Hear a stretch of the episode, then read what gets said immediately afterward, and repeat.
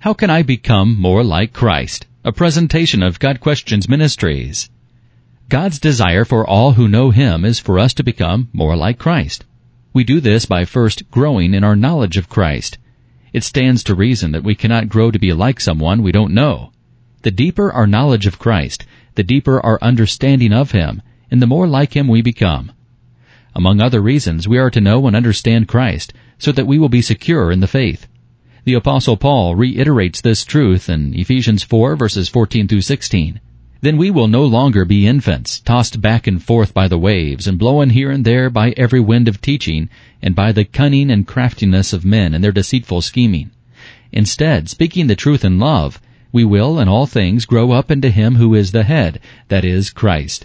From Him the whole body, joined and held together by every supporting ligament, grows and builds itself up in love, as each part does its work. This fact is repeated once more in 2 Peter 3 verses 17 and 18.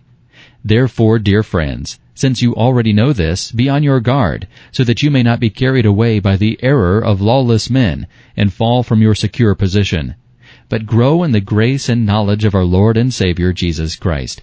To him be glory both now and forever. Amen. These passages show us that growing in the knowledge of Christ will preserve us from faith-destroying error.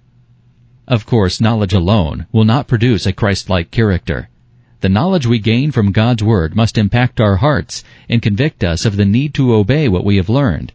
Romans 12 verses 1 and 2 tells us emphatically that the process of filling our minds with the knowledge of God not only brings us closer to Christ-likeness, but obedience to that knowledge aligns us with the perfect will of God.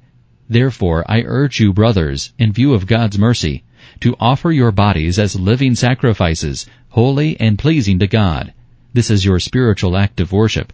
Do not conform any longer to the pattern of this world, but be transformed by the renewing of your mind.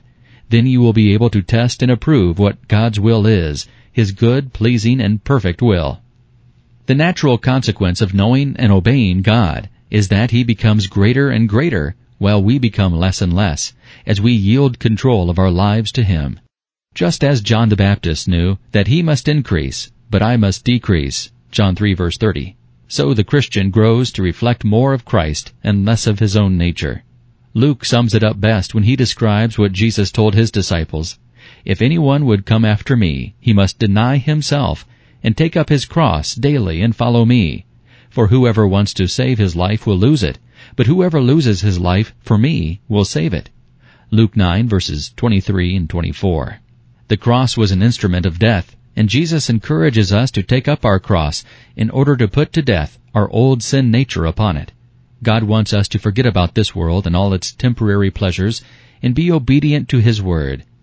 Jesus is the living Word, John 1 verse 1, and the Bible is God's written Word. Therefore, conforming to the Word of God is conforming to Christ. It is important to realize that becoming more like Christ starts by receiving Him as Savior from our sins. Then we grow in our knowledge of God by reading the Bible daily, studying it, and being obedient to what it says. This process causes us to grow and occurs over an entire lifetime in Christ. Only when we have entered heaven for eternity with God does this process reach its culmination.